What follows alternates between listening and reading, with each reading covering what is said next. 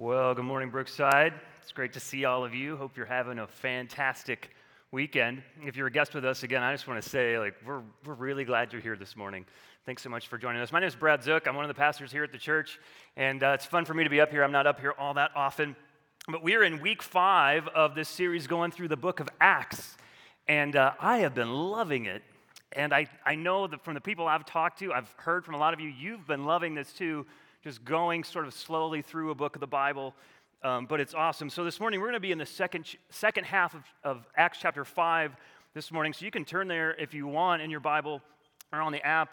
But here's the question I want to start with this morning Isn't it true that for most of us, if we're honest, we'd really like our lives to count for something greater? If we're honest, most of us would say, I really want my life to count for something more than just me, for something more than ourselves. We want to live for something more, something beyond just us. We want to live for a cause that's greater than ourselves. And if that is the, the desire of our hearts or just something sort of deep down inside of us, man, that can be a driver for us, right? That can be so motivating. If that's you this morning, you go, yeah, Brad, that's what gets me out of bed in the morning. I just I want to be a part of something more than just me. And that takes shape in a whole lot of different forms. I hear from a lot of men especially that say this is huge for them. That just as there's maybe something about us as men that just goes, "Yeah, I want my life to count." Now, women, I don't think you're not foreign to this either. You'd say, "No, this is that's I definitely agree. You might it might flesh itself out in different ways or you'd put different words to it. If you have kids this morning, maybe that, that's something more for you, that something greater is, is just leaving a legacy for your kids. It's helping your kids grow up and succeed, and just you want to see them be successful. Maybe you want to start a company someday, like a company that, that matters, that makes a difference in the world. Maybe you want to be a teacher. Maybe you are a teacher, you, but you desire to pass on the knowledge that we have to the next generation. Maybe you have a heart for the poor or for the needy in our city. Maybe your heart breaks, and so you've gotten involved in some organization, some cause locally, maybe uh, nationally, globally, whatever it may be. But you want to live for a cause. Now, we all know this cause or this greater purpose can certainly be spiritual, right? Many times it is. Um, it has something to do with God. I mean, that's why many of us are here right now. It just sort of makes sense. If I want to live for something more, you go, oh, Brad, let, that's a no brainer. My personal faith, my, how Jesus has just changed my life, my faith in Jesus Christ, man, that is the primary way this fleshes itself out. And so um, that's why I want to be a part of this faith community here called Brookside. Like th- right now, in this context, this is how I live for something more. This hour of worship every Sunday, I'm all about it. But of course, this desire to live for something more doesn't have to be tied to God or Christianity. Maybe you're here today, maybe for the first time, maybe for the second or third time. Maybe you're intrigued by this concept of church. You're new to this, but this is too big of a jump for you. God, Christianity, you're just not so sure. Now, you fully believe that there must be something more to this life, that you, you absolutely believe that you want your life to count for something beyond you, but you're not exactly sure what that is. And to be honest, you're not exactly sure we, we can know what that is. Maybe that's just honestly where you're at this morning. You go, I'm just, I'm still on the fence about God. But either way, so many of us by default want to live for a cause. It's just ingrained in us, isn't it? And here's the question for you this morning why is that? Like, where does that even come from? Isn't that odd? Is that put in us by God? Where does that come from? Now, in fact, in the past five to 10 years or beyond, with the rise of a, a global economy and with the help of social media, uh, people are starting and have started social cause campaigns and nonprofits and events and conferences and all kinds of stuff left and right, right, that have that, that are about some greater cause than just them. I mean, the number of these are staggering, the, the amount of these that are started every day, every year. But this is also pretty cool. Have you heard of any of these? So, first of all, who can forget this one?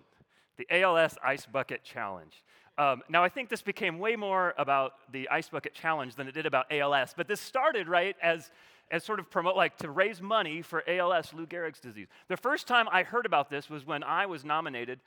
Uh, full disclosure, I, I never did that. I, so I heard about this.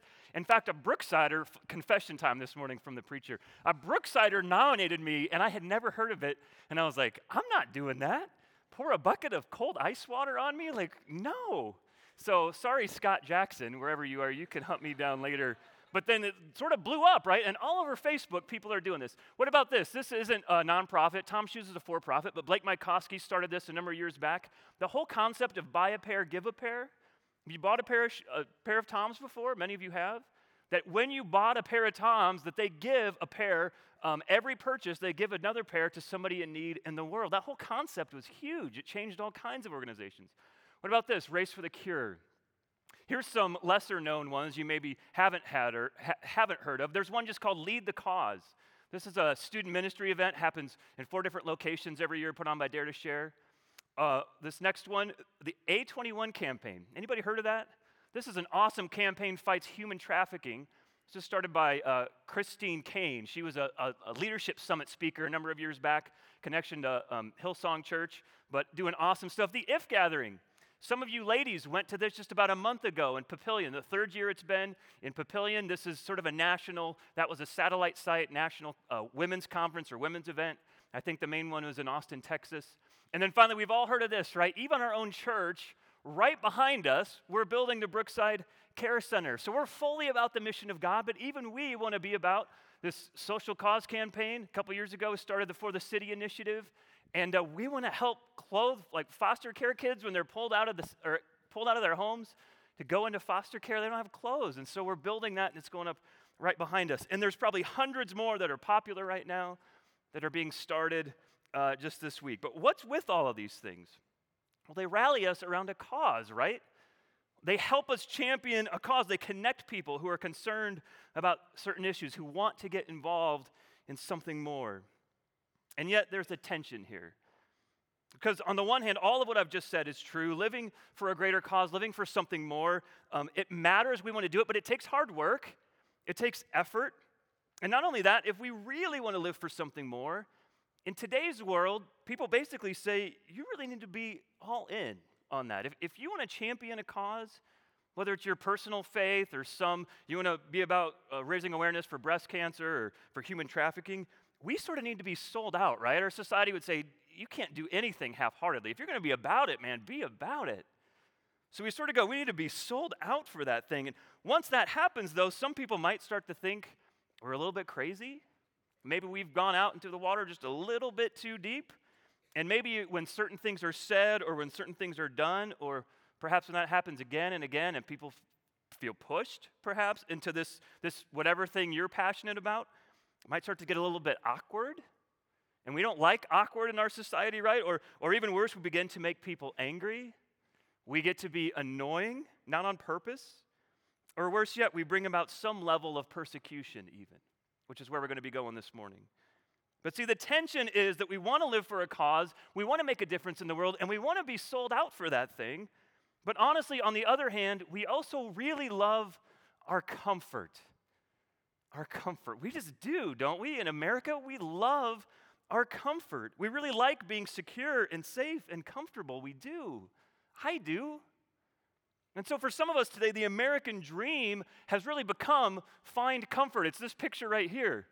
Forget a white picket fence. Nobody has white picket fences anymore. All I need is a king size bed and a white comforter. I mean, when I pictured comfort, I just go, you know what I need? I'm, I need a nap. If I want to be comfortable, give me a white comforter and a big bed. And man, I don't care if it's in a studio apartment, I'm in paradise. Because this is awesome, right? We love our comfort.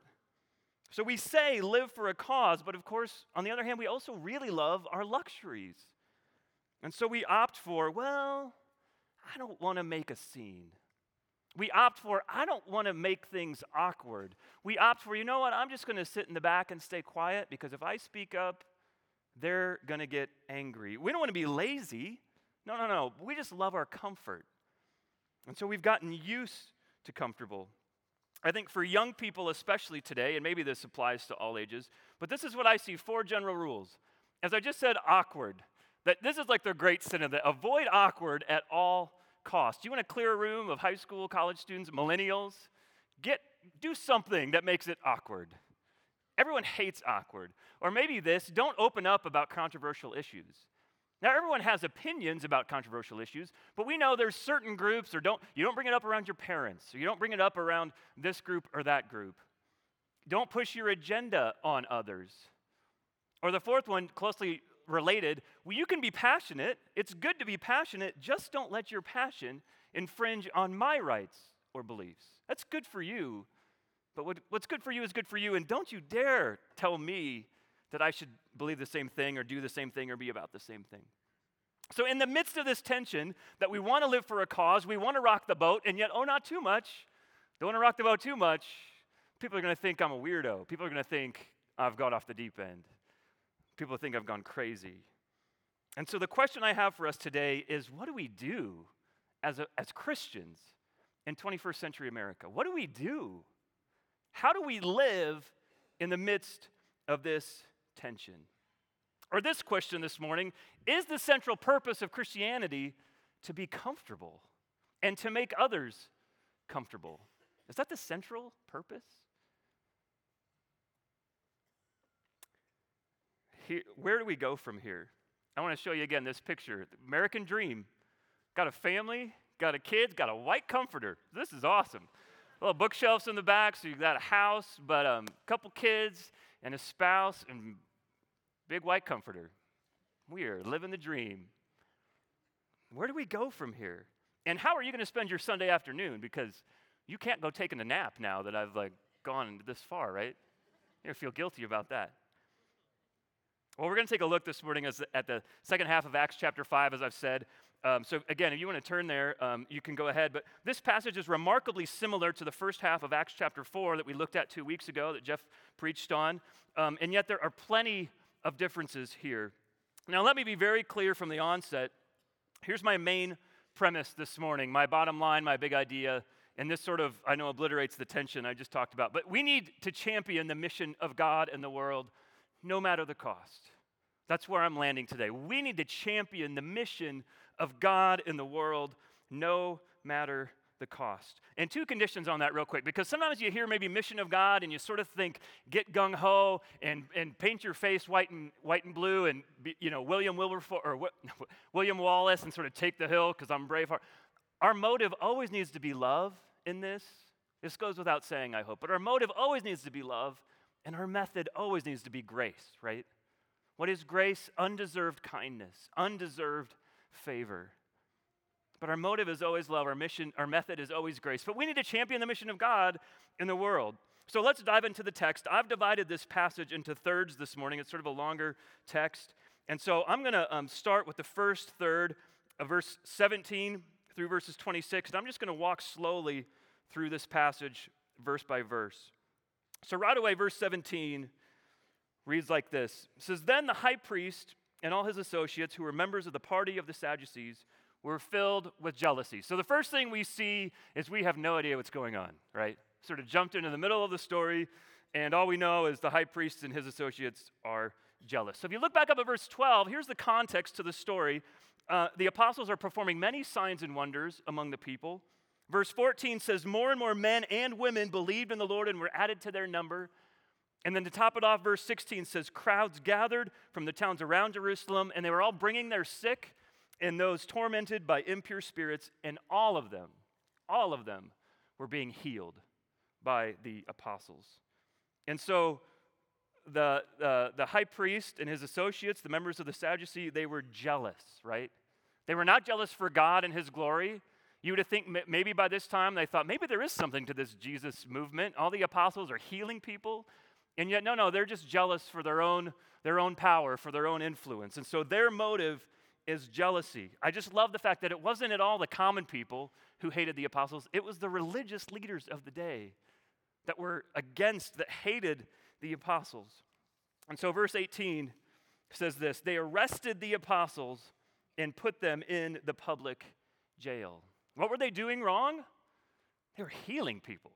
Like this woman had leprosy and you healed her, so you're under arrest. And they lock them up. And apparently they had the power to do that, and they did. So they're arrested, they're put in jail. Now, um, time out for a second. How much has persecution continued from this point in the first century? So we're going to talk about a little more later on in the story how these apostles are persecuted. But when we look at the world around us and we understand the plight of Christians worldwide, consider in the church's history, let's just say for our purposes this morning, about 2,000 years of church history. In those 2,000 years, the bloodiest century for Christians.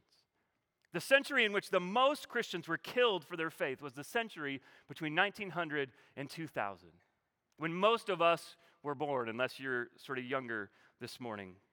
That means that for the last 100 years of church history, they have been more bloody and more dangerous for Christians than at any other time in the church's history. And in fact, since the year 2000, we are on pace to break the last century's record. So if it continues on track, in this coming century, we're going to more than double the amount of Christians who are persecuted and who are killed for their faith. We tend to think about persecution only in small ways in America today. And there's, you know, it's, it's happening. But worldwide, Christian persecution is off the charts, right? And we know this. Many of us know this. There's stories every day. But so they begin to be persecuted. Verse 19 says this So they're arrested, they're put in jail. Verse 19, but during the night, an angel of the Lord opened the doors of the jail and brought them out. This is awesome. You see this happening all the time in the New Testament. An angel breaks them out of jail. And so you would expect verse 20 to say, So go, uh, you've just been broken out of jail, flee the city, flee the country, and take your message underground. Because you just got arrested and you're wanted, okay? You just broke out of jail. So we would expect that of verse 20. Any of us, if we, you know, whether we did it or not, if you're supposed to be in jail and you're not, we're fleeing town, right?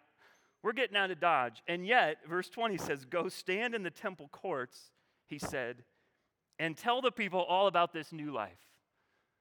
Might not have been too far away. Just go over here. No, no, stay in the city. I know you're arrested. They knew they'd be found out again. Somebody would find them.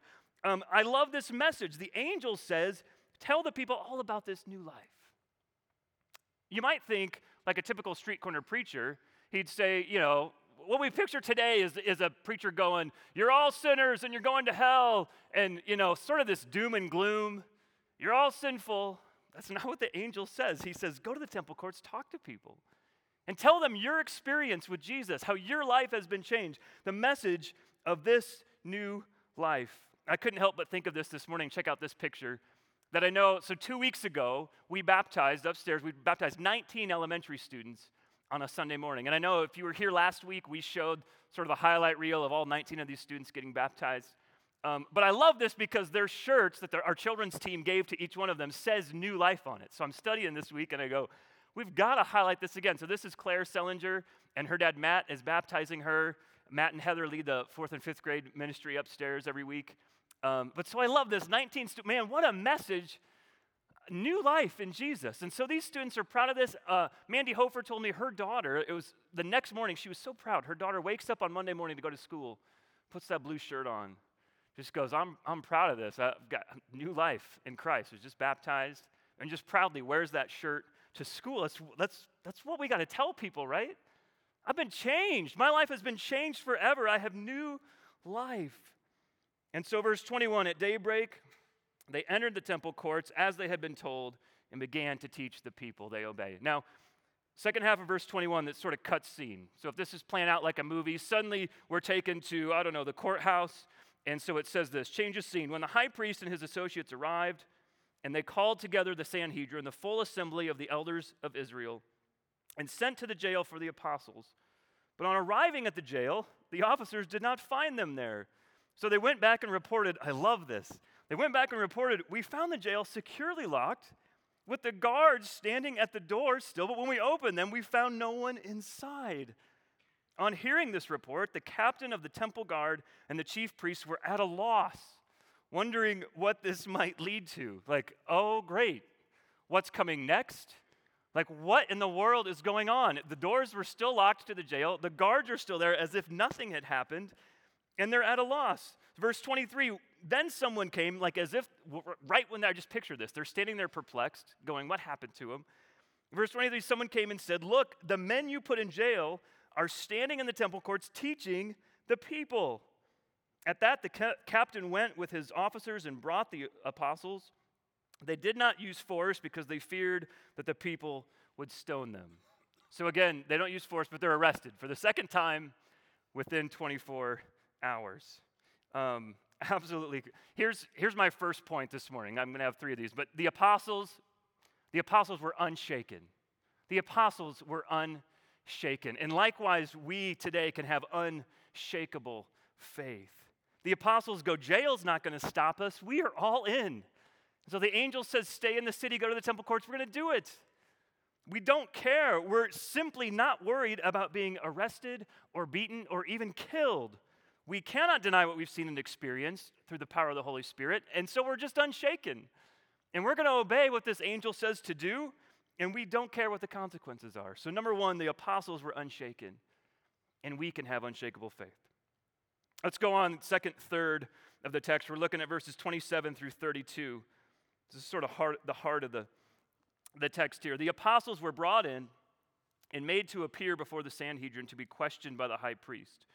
We gave you strict orders not to teach in this name, he said, yet you have filled Jerusalem with your teaching and are determined to make us guilty of this man's blood. He says, We ordered you not to do this, and yet you did it anyway. Verse 29 Peter and the other apostles replied, We must obey God rather than human beings. So, civil disobedience here, right? When is it right, or is it ever right, to disobey the governing authorities. They were given orders by governing authorities, and is it ever right to disobey that? The answer here, blatantly from Peter, is when the command from the government blatantly goes against God's word. Yes, Peter says we must obey God rather than human beings. I'm sorry, I know you gave us strict orders, but we're not going to obey you rather than God. We just wouldn't do that. See, so many of us, we love our comfort too much to do that. We just love it. And it's, so it's usually the opposite. We usually think, we're tempted to think, well, I have to obey my friends in the way the culture is rather than God. People are going to think I'm a fanatic. People are going to think I'm crazy. People are going to think, like, oh, you're such a fundamentalist or whatever. If you have teenagers at home, you know, like, I just picture teenagers telling their mom, like, well, everyone else was doing it. I'm sorry, I'm just going to follow the crowd. We do that so often today. And mom says, if everyone else jumped off a bridge, would you do it too? And they go, yeah, mom, I don't want to be sitting alone on the bridge. Everyone else did. We hate being alone. It's terrifying to be alone, right? So again, there's a tension there. Hmm. So, he says that there are times when it is right to disobey. And so, uh, oh, so Peter goes on, verse 30. He just starts to preach the good news of Jesus to them. Uh, I'm sorry, we're obeying God rather than you. Verse 30. The God of our ancestors raised Jesus from the dead, whom you killed by hanging him on a cross. God exalted him to his own right hand as Prince and Savior, that he might bring Israel to repentance and forgive their sins. Um, again, he's saying, not only was, you, he, was Jesus killed, he came back to life after three days. God, the God of our ancestors, raised him from the dead. But unlike Lazarus, who was raised from the dead, and others that were raised from the dead in the Bible, all those other people died again. They died a second time. Jesus, no, he's exalted to God's right hand as Prince and Savior. He's the Messiah. It was totally different. He might bring repentance and forgiveness of sins. Verse 32 We are witnesses of these things, and so is the Holy Spirit, whom God has given to those who obey him. So he just tells them the good news. What's point two? The apostles were unafraid. First, they were unshaken, but they were absolutely unafraid. And in the same way, we can live out our faith with no fear. They did not hold back, they had no fear of punishment. They had bold courage. Imagine being on trial in a courtroom and um, taking the stand, take, you know, uh, taking the oath and taking the stand. And when you get the floor, you suddenly decide that you're going to preach the gospel. You're going to you're going to proclaim the good news of Jesus to the judge and to everyone else in there. That's what these guys were doing. And this happens numerous times in the book of Acts. They use the courtroom as like a place to, it's awesome. That's kind of what it was like. And so they're totally unafraid. And so, again, I say this morning champion the mission of God in the world, no matter what the cost is. Champion the mission of God. If we're going to be about something, we need to be about the mission of God. And then finally, the final third of the text, verse 33 when they heard this, this is the Sanhedrin, they were furious and wanted to put them to death. But a Pharisee named Gamaliel, a teacher of the law, who was honored by all the people, stood up in the Sanhedrin and ordered that the men be put outside for a little while. If you're reading the 365 reading, you're going to come across Gamaliel again tomorrow. This guy was sort of Paul's mentor, Saul, Paul, before he was converted. But as Paul was being raised as a Pharisee, Gamaliel was his like mentor. He was trained under Gamaliel. Look for that tomorrow. Verse 35 Then he addressed the Sanhedrin Men of Israel, consider carefully what you intend to do to these men. Some time ago, Theudas appeared, claiming to be somebody, and about 400 men rallied to him. He was killed, all his followers were dispersed, and it all came to nothing. After him, Judas the Galilean appeared in the days of the census and led a band of people in revolt. He too was killed, and all his followers were scattered. Therefore, in the present case, I advise you leave these men alone. Let them go, for if their purpose or activity is of human origin, it will fail. But if it is from God, you will not be able to stop these men. You will only find yourself fighting against God. Gamaliel says, if this is of God, this is unstoppable. It's unstoppable. And so, verse 40, his speech persuaded them. They called the apostles in, had them flogged. Then they ordered them not to speak in the name of Jesus and let them go. Now, real quick, a word on flogging. Um, many of you maybe are aware, you know, you've heard preaching on, on when Christ was flogged, but I think today we would probably consider this torture. Um, it was bad. Just my ESV study Bible notes said this that the lashing consisted in striking the victim's bare skin with a three corded whip, right? Sometimes they even said they, they tied in pieces of bone or metal into this whip. But the victim would receive two blows to the back and then one to the chest. And that was around. It was a cycle of three. And they could do that up to 39 times they were beaten all 12 apostles. And so they take it, would absolutely be excruciating. But then they order them not to speak anymore. Verse 41 the apostles left the Sanhedrin, get this, rejoicing because they had been counted worthy of suffering disgrace for the name. They leave filled with joy. What does that mean? Where do you get that capacity? It probably means this that when Jesus Christ suffered for them innocently, innocently on the cross, I imagine that there was a certain beauty there. On the outside, obviously, it was awful. It was bloody, it was bad. But the fact that Jesus was so good and so pure and so wonderful, and they had been, they had been with him all this time, and he was such a good man, and he was, he was Son of God, and he was absolutely sinless, and he was absolutely innocent, and yet he so courageously went to the cross that we should go, and I think the apostles went, it's not right that he suffered that much. And he didn't deserve it. And my life is so unbelievably easy that it would be an honor to suffer for that name. And so they do in verse 42 day after day in the temple courts and from house to house. They never stopped. They never stopped. They never stopped teaching and proclaiming the good news that Jesus is the Messiah. They're ordered not to talk about him, and they never stopped. They never stopped talking about him. So, point number three this morning the apostles were unstoppable. They were unshaken, they were unafraid, they were unstoppable. And likewise, today, the gospel message remains unstoppable for us. And we today have the power to live this way. So, to bring it back to our issue at the beginning, we want our lives to count for something more. We want our lives to count for something greater than just us. And yet, on the other hand, we love our comfort. And so, what do we do with this? Well, a couple of things just to be crystal clear. Yeah, I've already said this basically, but we do need to let the cause of Christ trump our comfort. We do. There's a tension here, but comfort, and comfort's great, comfort's a gift from God, but it can become an idol for us today. We can't afford to let that happen, even in America. We've been blessed so abundantly, but we must let the cause of Christ trump our comfort. So, secondly, make your life count. And not just for any cause, make it count for the mission of God in some way, shape, or form. I don't care how big or how small, that you bring it up to people, that we're not afraid, that we don't hold back to speak about our faith. But this is a reality as well this morning when we understand the storyline of the Bible. So, sort of four points here. Number one, we need to live for this cause, yes. This is what we're supposed to do live for the mission of God. But secondly, this, is, this needs to be said. There will be plenty of moments where we just won't do it. We won't. We can't. We'll fall short. We won't have the energy. We won't have the words. Those moments when I'm at the gym and I'm talking to somebody and I've gotten to know some of those guys pretty well, but I go, this just isn't the place. I could go there. We're in conversation. I could bring it up. Some of them know that I'm a pastor. Maybe they expect me to bring it up, and I just don't. And I don't know why, but it is awkward. And what are they going to think? And so we hold back. That's what sin does to us. And we still have sin in us, unfortunately.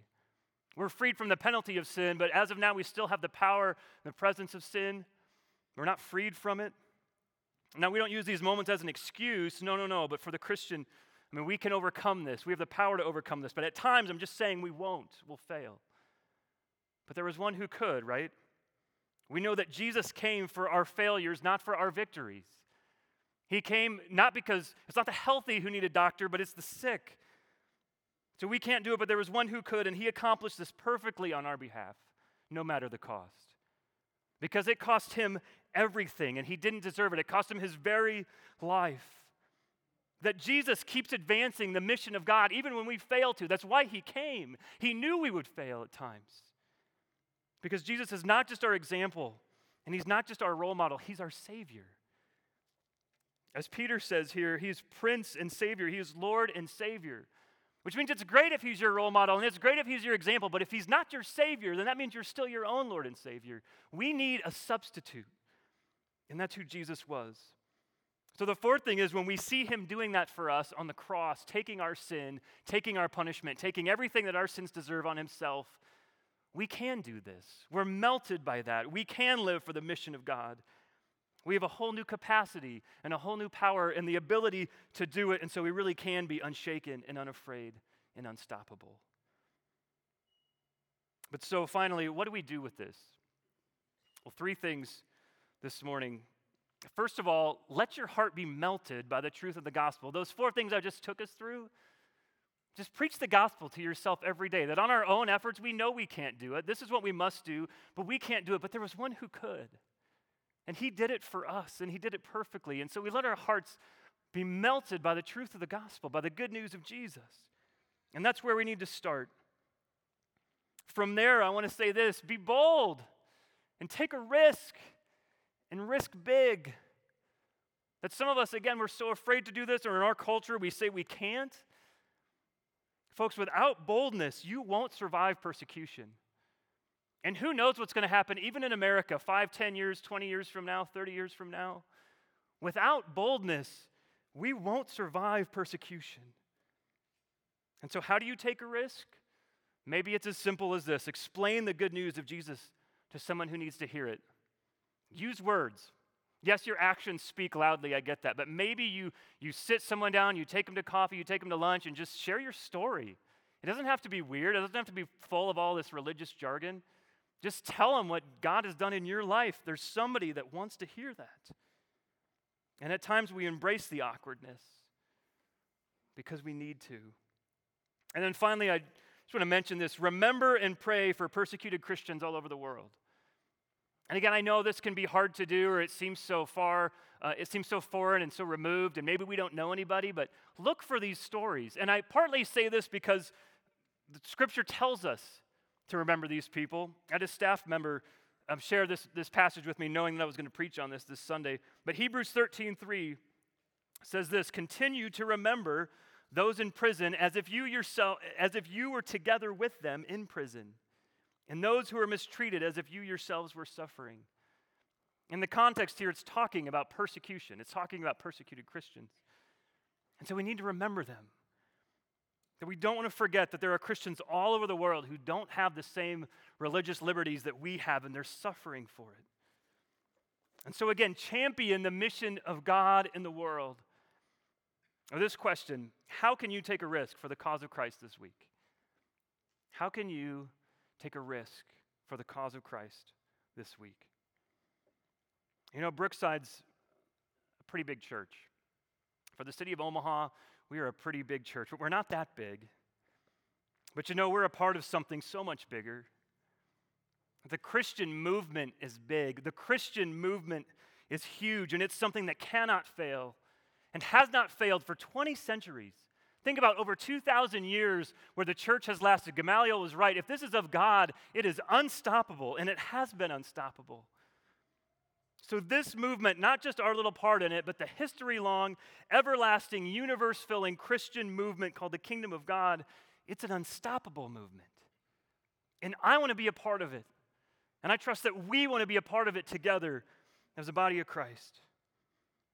And so Jesus comes along and says, I will build my church, and the gates of hell will not prevail against it.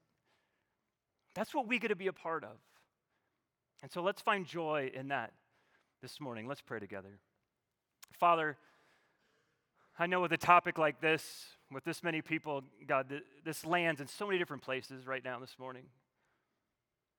God, some of us are ready to take a risk, perhaps.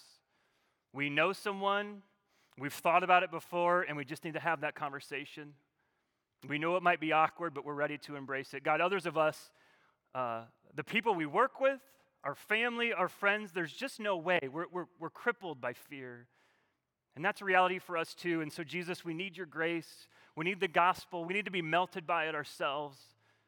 God, if we've experienced new life, I pray that we'd share it with somebody. And that we'd be okay with the consequences. We'd be okay with looking stupid or being labeled or being made fun of. God, give us the capacity to do that.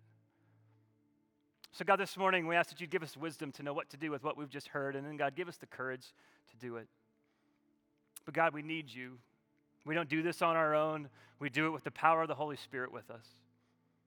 We pray this in Jesus' name. Amen. Well, hey, we're um, privileged this morning to be taking communion together.